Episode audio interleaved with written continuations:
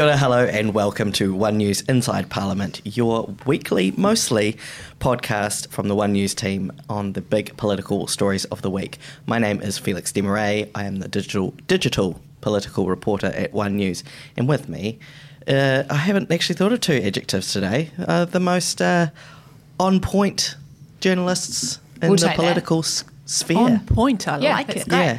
Um, I'm Jessica Mutch McKay. Mikey Sherman. Lillian Hanly. Kia ora tato. Um, so, uh, first of all, we had a poll this week, big week, the One News Verian poll. Uh, it saw Labour on 29%, the National Party on 37, ACT on 13, the Green Party on 12, Te Pāti Māori on 3% and New Zealand First on 4%. So that translated to seats in the House would see 55 seats for the left bloc, that's Labour, Green and Te Pāti Māori, and 65 seats for the right bloc, National and ACT. And looks like, uh, based on those numbers, a pretty comfortable majority in the House. All of our jaws dropped when we saw that poll. It feels like a game changer, Jess, is it? It's a pretty significant poll because we are two months out from the election. The other thing that makes it significant is the fact that we've this is our fifth poll this year. We only polled a month ago, so those big shifts around have been in a small period. For Labor, it's about the trend. Polls aren't perfect, they're a snapshot in time. But what we've seen with Labour is since the beginning of the year, slowly stepping down, poll by poll, little bit being carved off and chipped off Labour's support. And that's what will be worrying them. The other significant part of this, which will be worrying Labour is the fact that now the two leaders and the preferred Prime Minister numbers are so tight 20 for Christopher Luxon, 21 for Chris Hipkins. What that shows is that people aren't that excited about either of the main leaders, but what they were, what Labour were relying on was Chris Hipkins' popularity, and we have not seen that.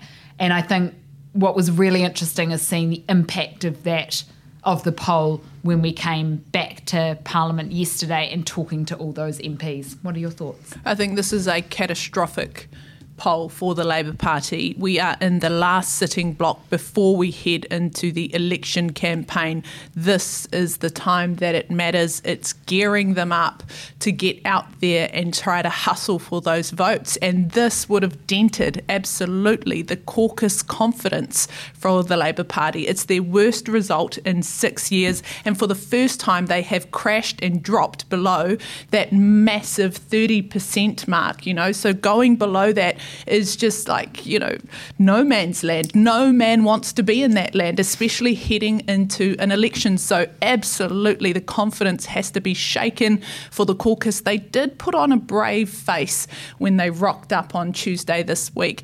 But, you know, uh, no Did doubt buy it? behind the scenes, no doubt behind the scenes, we do not buy it. They are shaken. Brave face from, from Labour and also sort of a, a humble face from the Nats. When we voxied them, they were very clear about saying that they, you know, they're not taking anything for granted. This is where they're at and they're kind of slow and steady picking up where Labour is slow and steady heading down. I'm really curious that, that below the 30 mark, you mentioned um, a couple of examples in your story, Jess, about those kind of 20s numbers. Andrew Little, Jenny Shipley, a group that Chris Hipkins probably doesn't want to be in or be kind of compared to. Um, and he, one of his justifications around, like you say, Mikey, the last sitting block, right? We're in the last sitting block, and Chris Hipkins keeps saying, well, we've been busy in government, we've been busy governing, and we've yet to start the campaign. Do we buy it? Well, no. I mean, we've had their big a big campaign policy already called GST. Like they've been campaigning, they've been out campaigning Otara Market. They've been out um, announcing policy at Brooklyn School. So they're campaigning, and I get it. Like that, it's only just beginning, and and you know we haven't even officially broke broken for the campaign proper, as it's called. But come on, you're you are Absolutely. when Chris Releasing Labour policy. Hipkins when Chris Hipkins says they've been busy governing, I think actually what he means is they've been busy cleaning up their internal Yeah. messes, and that has really hurt the party, and we're seeing it in these numbers. You know, his ministers ankle tapped him. He was riding that honeymoon wave for quite some time. Now we're seeing Chris Hipkins sort of crash down to that 21% in the preferred prime minister numbers, right next to Christopher Luxon Luxon on 20%. You know, Christopher Luxon used to get hounded for his preferred Prime Minister numbers, saying that he just couldn't sort of um, get any cut through with voters and then he wasn't kind of relatable enough. So, what does this mean for Chris Hipkins, who has been on the political scene for so long? He is a known face. He did the whole, you know, spread your legs joke during the COVID 19. He was the COVID recovery minister. And yes, while that comes with its downsides for him, he's also like a well known face. And yet he's neck and neck with Christopher Luxon now on those preferred prime minister numbers. I thought it was really interesting yesterday that when we put that to him on Tuesday morning on the caucus run going into the caucus meeting, that his instinct is to go, right, gloves off, let's go for the campaign, let's fight. And I think that's interesting because A, they've got two choices to sulk or to get up and fight and scrap. And you can see that he's choosing that one. He's saying, no more Mr. Nice Guy. He's saying we're going to push back. And even yesterday, we saw him try and shine that spotlight onto national, particularly what it would mean for their relationship with ACT. And I do think there was a switch yesterday as well when we were interviewing Christopher Luxon that he isn't seen as just the leader of the opposition yesterday he was treated as though he could be a possible prime minister. And that's a very different standard. And people might say oh yeah that's been like that for the whole way through. But i think the poll numbers made that a, a, more of a reality. And i think he was treated like that. And there's a lot of pressure on him now to step up. He's not experienced with politics. Things like answering a question straight for example, things like um, being across all the policy details, being able to be nimble at, yeah. at what point does that switch in your experience, Jess? Do you think that Christopher Luxon will kind of switch and have to sort of start doing that properly, start answering those questions and being straight? Because this is a criticism of him for a while now, right? That he does sort of dance around the question and stick to his talking delivers points. his lines over and over exactly. and over again, rather Which than is answering the question. Useful. Mm. We do understand his messaging now, but in the sense of how does he make the switch? Is it possible, or is it? To me, it's a confidence thing as a politician. Yeah. Uh, when the longer you've been doing it, the more in depth you are, and it's just being nimble. And I think he's not. That's what he struggles with.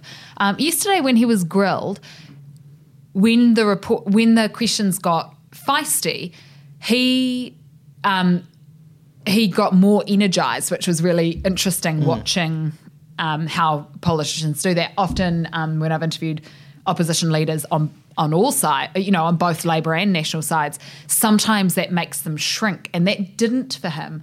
So he does step up to you. And I said to him once on the stand up yesterday, "I'm gonna, I'm just gonna stop you there. Can you please address the question?" Mm. And went back and he did address a question. So when you when you put it to him, he can do it. He's just saying, it's all about the cost of living, answering the question, it's all about the cost of living. And that that can just be quite frustrating when you're when you're talking yeah, him. You, you, can see his brain going, okay, tick, back on track, New Zealand back on track. We're heading in the wrong direction, tick, you know, going through those lines and not answering that question. And I think you're right that it is about that confidence. But the really interesting thing is when he does, when he is himself and he does answer the question a bit more intuitively, I feel like we see more of him, and I think that will actually do better for him in the long run because it's that thing that people were talking about. We don't know who Christopher Luxon is. We need to see that personality. It is a risk, of course, you know, if you go off script, you know, you could go into the weeds a bit. I also think political instinct is something that takes time to to get in there. Now, that's something that you can't teach a politician or train a politician. And I just think you've got to be able to rely on your instincts as a leader. And that's where Chris Hipkins is strong. Yep, he can get fired up, but he knows the danger zones and where to go, and, and his instincts are good. So I just think it's going to be really interesting, especially in the debates, because they're going to be lined up side by side, the way they approach them.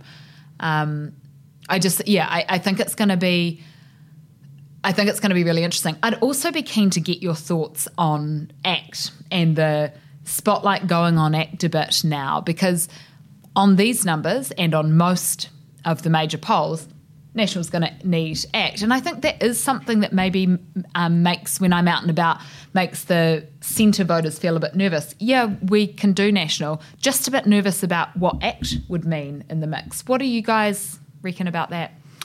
David Seymour has certainly been interesting this week, um, and that's because I feel like we've seen him become slightly frazzled a little bit, and this is kind of just behind the scenes.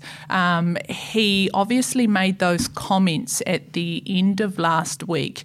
Uh, the joke um, uh, that he says was a joke about sending in Guy Fawkes and blowing up the Ministry for Pacific Peoples, and Just he's noting been he didn't say blow up at the time. Though he said blow up yesterday on the bridge. But yeah. I mean, again, you know, kind of dancing on the on the Yeah. you know head of a pin here, um, and he's been trying to do the same thing. But I think basically that that that joke that he made it kind of put him up on the ropes um, with uh, some respects, and um, he hasn't been willing to back down. And then he's been kind of fighting uh, the media on it, and then he's been fighting uh, on the issue of Winston Peters and New Zealand First and how much coverage they've been getting. And I think that for a party that is on what? 13%. 17 MPs. 17 MPs, 13%, 17 MPs, he's wasting energy on things that are becoming like a distraction for him almost. And it's getting him down in the weeds and it's not doing him any favours. So I would suggest that he needs to kind of take a breath, take a step back, and kind of just enjoy the fact that his party is going from strength to strength in the polls. Well, on these numbers, he's nearly doubling his caucus. He's, He'd bring in an extra seven MPs. Um, what he's doing is working. And I hear, you know, agree, you know, he's given lots of ex, ex, explanations um, around that issue. And, you know, we, we are open to uh, critiques and assessments of, of how we do things. But when you take a step back, my friend, you are doing very well in the polls. You are on track to be perhaps either deputy prime minister or a minister. Like, let's just keep, you know, your campaigning, your campaign strategy is is going well, um, much better than Winston Peters, is, although four is there or thereabouts. But you know, let's just, I, I just, yeah, I think that he, it would. Do you He should enjoy There's, this time. there's no need to be on the defensive when you are very much on the offensive, you Yeah. know? and doing very well. I think is there a, is there uh, an element of that increased scrutiny that Luxon is seeing now, or National is seeing, that is also now being focused on ACT and also National ACT and some of those policies, Yeah, like those fair. those conversations we have been having sort of recently, but it really kind of came to a head yesterday when that solid right block with a clear majority, clear victory, clear new government. Okay, so how how will this actually work? Because there are a number of things. The Zero Carbon Act, for example, National was unwilling to repeal, but ACT wants it gone. So mm. h- how are they going to sort those things out? And Seymour has made it very clear he is happy to sit on the crossbenches and negotiate each policy as it comes through. It's not going to be. Gosh, that would be a tough way to govern. My gosh. One by one, Yeah. one issue by one issue. But I I wouldn't, just I don't wouldn't know if- put it past him. Do you Yeah. think? But, I mean, that's what David Seymour said too. It's like it's that's going to be difficult for both parties. Yeah. Yeah. Yeah. So you know, it sounds like something he's. It's not his preference.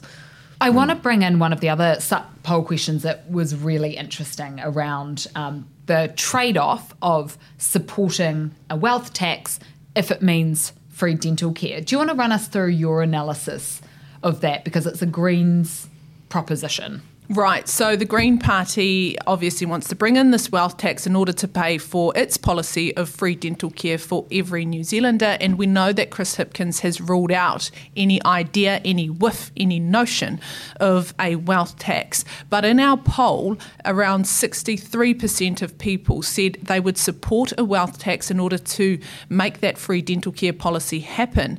And so that sends a very clear message to Chris Hipkins that actually this is something that people do want to see. And it kind of raises the question as to whether he ruled it out too early. And the other thing is, is that when we dig further down into those numbers, actually 81% of Labour's own supporters wanted to see that wealth tax and they wanted to see that free dental care policy. So it does raise the question about whether Chris Hipkins overlooked his core supporters in order to kind of appease and target that middle swing voter. And I think this is where it comes back to, Jess, is that, you know, what are parties willing to trade off in order to get the support of their fellow party, you know, minor party supporters like the Greens? Would Hipkins be willing to do that? Now, he has been adamant and he has ruled that out, but it comes back to ACTA National. It's just like, what is, is Christopher Luxon willing to rule in and out with David Seymour? Because we know that David Seymour's shopping list, when he goes to that cabinet table, will be long. It's extensive. He wants to get rid of basically everything, uh, especially anything associated with Maori, uh, anything associated with e- ethnic communities, like, yeah, anything associated with That's right. uh, the Ministry of Business, and Innovation and Employment. I mean, he wants to get rid of half of that department. So the list is long. Christopher Luxon has been unwilling to kind of enter um, any discussion around what's in and what's out. I think at the end of the day, though, even though David Seymour talks a big game, he's also a pragmatist, he's a realist. And when, and when he gets into that cabinet table in that cabinet room, um, he will be willing to make sacrifices. And he's done it before with euthanasia. Like, look how um, strategically he managed to do that. So he does have a proven record, Record, with yeah. that. Um, I just think it's it's interesting because you know Chris Hipkins is trying to stay in the 30s for Labor and knows that that middle voter is nervous about a wealth tax. Um, but it's that trade off, isn't it? Because it's a it, it is a popular issue with with the base, and it's just that constant trading, trading. His sole focus is like a train zooming down towards the election, trying to keep that middle vote happy and on board the Labor train. Do you think Oh. It, was also when I remember when we discussed um, because he ruled it out while he was overseas, right? He sent this this press release out and, and basically shut it down.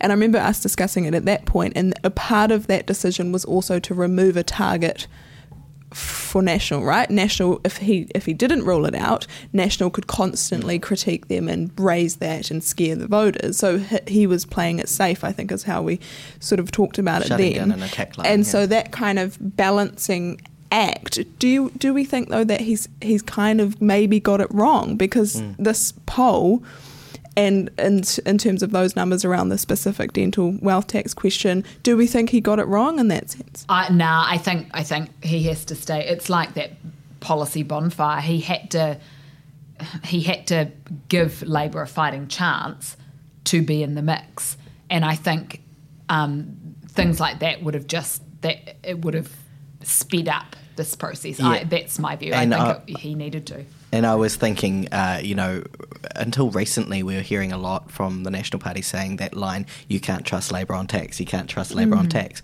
They still say it, but nowhere near as much as they were saying it a couple of months ago. So I think, yeah, it is a defensive way to sort of campaign, though. I don't, I don't even know that it's a question anymore because I definitely, definitely do not expect that Chris Hipkins would ever budge Walk on that that. he no. will never walk that back. The interesting thing will be what other tax levers are available to Labor and which ones will they pull? They, we still wait. We're still waiting for their tax policy. Will there be something around corporate tax, something like that? Like, will he be able to kind of fill the gap a little bit and appease the Greens um, and sort of you know draw in a bit more cash in order to pay for some of these big policy ideas like Labor's GST and and other things? And how well do we think that's gone for them? You know, it was uh, probably to the party they expected or hoped at least that the taking GST off fresh and frozen fruit and vegetables would really help them. Uh, Has it had the impact that it was supposed to, do we think? No, I don't think that that many people know about it, according to Labor. Well, yeah, know, that's what Hipkins said, right? Yeah. Is- or is it that they're just not that impressed? Ma- and maybe that. And I think once you, when I was reading it on that Sunday, the Sunday before last, two Sundays ago, I think, um, and reading through the policy and, and the cost, and you think, okay, two billion over four years, yep. And then you read it, and it's like, and that will save twenty dollars. I was like, oh yeah, a month. Huh? That's five dollars a week. That's not a, on the average spend. So they worked it out on um, household surveys and what people spend. They reckon it's about thirty. Was it 250? 30, 250, around early thirties. People spend a week on fruit and veggies, so that means taking fifteen percent off is five bucks a week. And when you think about that, it just yep, for low income families, five bucks is five bucks, but it's just not quite the doesn't capture your imagination, does it? Not it's not hugely. Disneyland. No. It's not universal dental or some big Yeah. ideas that uh, that those smaller parties Is can that what Labour needs? Do they need a big, right? big Hail Mary, you know, free dental? That's what do they something that need? Joe- interest free loans. Josie Pagani always talks about, right, is like this kind of big idea. But, you know, sell us something, give hmm. us something that we hmm. can believe in, which I feel I mean, I think really- maybe GST could have been that, but I definitely think that they lost a lot of the wind in the fact that National announced it first, like uh, two True. weeks ahead of them. Um, and and I think you know, even though you know it's it's said that people would save more money under National's tax cuts actually than they would under Labor's GST policy. The the ideas it kind of would, would resonate and, and kind of sell well with people. I mean, if you asked you know a punter on the street, hey, would you like to see GST removed from fruit and veggie? They'd hmm. like that. Hmm. And then if you say, hey, would you like a tax cut? They wouldn't necessarily know that actually you'd get more from the tax cut than you would from the GST. Hmm. So I think Labor could possibly still sell it and bank on and hopefully bank on the fact that people don't realise that actually you'd probably get more money under National's tax cuts. But the other thing that I just wanted to quickly slip in here while we're talking about big ideas and this and the dental um, free dental policy Have you from got a the good one, Greens. Mikey? No, I just wanted to bring up the massive burn from Marama Davidson yesterday um, towards the Labor Party. You know, we, we were like, okay, so here is the poll result. People like your policy idea. They do want a wealth tax. What is this message? What is what message does this send to Labor? And she was like, Labor needs to step it up. They need to up their game. The Greens are doing our bit because, of course, the Greens have gone up in the poll two percent and Labor's down four percent. And she's like, we're doing our bit. They need to do theirs. I can't tell them how to do their job. It was so fiery and it was awesome. so love that. sassy, and I loved it because for the last six years they've just been such buddies, Yeah. and now the gloves are absolutely off. And it was also good to have Peeni Henare basically kind of fire back, and he was like, "Well, it wasn't that long ago that we were talking about the Green Party being below ten percent," and I was like, "Wow!" so yes, it is certainly election time. And one thing that we cannot ignore, we cannot underestimate, is on our poll, New Zealand First is on 4%. Is Winston back, Mikey? Winston is back, guys. I mean, Josie Pagani, political commentator, she said it, she's read it. The members certainly thought so. And look, I just think you've got to take it in context. That context being that we've seen at least two other polls have New Zealand first there or thereabouts above that 5% threshold. So to see Nash, uh, New Zealand first going up in our poll, you know, it's it's it's a it's a solid trend, and it and it speaks well for New Zealand first. Um, and when we went to uh, film the public meeting in Pukekohe on the weekend, literally they had to wheel out extra seats because people were turning up and they wanted to hear Winston Peters. They wanted to hear New Zealand first ideas, and you know, some of their policies are. I mean, to quote Christopher Luxon, out of this world. I mean, Winston Peters is talking about women's spaces. He's getting into that controversial topic. Um, but there's obviously some voters there who are interested in those types of policies, who are drawn to that, who feel like perhaps they're not being represented by other political voices. And it's working for him because he's going up in the polls. It is so interesting. Never count Winston Peters out. There you go. Uh, and then, so with this week, is it this week? Gosh, it's all a blur. Uh, we also had the National Party list announced. It was Saturday. Saturday. Um, and Michael Woodhouse announced that, well, he, just a couple of minutes before the list went live, actually, he went on Facebook and said, look, to his supporters, look, guys, um, the list's about to come out. I'm not going to be on it. I uh, asked to opt out. Uh, what, what's gone on there? What's happened? Yeah, look, I think um, he was lower down in the ranks than he thought he deserved to be. Former cabinet minister, uh, a lot of experience, but uh, but National needed to bring into some diversity. They've been criticised for not having enough women. They've been criticised for not having enough um, ethnic diversity. And you know, we don't know Michael Woodhouse behind the scenes necessarily, but um, you know, he he may have been in. That's the other thing that you've got to even like if if National does really well, he actually may may have made it back in off the list. It's a very um, red seat in is it Dunedin South? No, it's just Dunedin. Dunedin, um, a very red Against seat. Rachel Brooking, who is a minister. Yeah, and I think, but if he had towed the party line and and kind of said, "Yeah, I I get that it's a bigger picture here," he might have been back. And I just feel like sometimes in the heat of the moment, you can react to things, or people can get in your ear. And I wonder if, you know, he's a strategic guy and someone like him should have taken a step back and said, okay, big picture, is this how I want to go out? He did a story in the Otago Daily Times, um, and there is a bit of, uh, he, he has um, stepped back from some of those things, but he knows he, he's a political player, and it just feels like he should have, again, taken a breath and taken a moment and looked at the big picture. Um, he, yep, he felt slighted, and I get that, and I and I understand. But you also have to check yourself sometimes and be like, okay, well, maybe I'll get back in, and maybe I I won't. But either way, this is the call that National and Christopher Luxon have made, and I just wonder if he Just hold tight for a bit. I wonder if he should have, yeah, taken a, a bit more of a strategic approach on this one. Hmm. But otherwise, a very interesting list top 40, 21 women. That's a big, that's a really dra- drastic change for National. I don't think it's just women that they need to bring in. They need to bring um, some uh, different ethnicities into the mix a bit more too. But um, some really, yeah, some interesting candidates. And Woodhouse too. He's shadow leader of the House, right? Mm-hmm. And he's got a pretty vast understanding of um, Parliament's standing orders by this point. Could have been on track to be Speaker, maybe. Yeah, I I think that was kind of his issue, right? Was that he not necessarily uh, where perhaps he was placed. Like perhaps he would have got in on the list, but I think his point was that he made it, he was not ranked high enough to be kind of considered for a ministerial role. And there was that talk, I think. In terms of who might become speaker, whether it was Woodhouse, given those reasons you've just said, or Gerry Brownlee, um, and possibly it's more likely that Gerry would get that that role. Yeah. Brutal game is politics. Well, um, should we just move on to pits and peaks? Sounds good. Um, I can start. okay, Lillian's got I've got some. a- I've got a peak.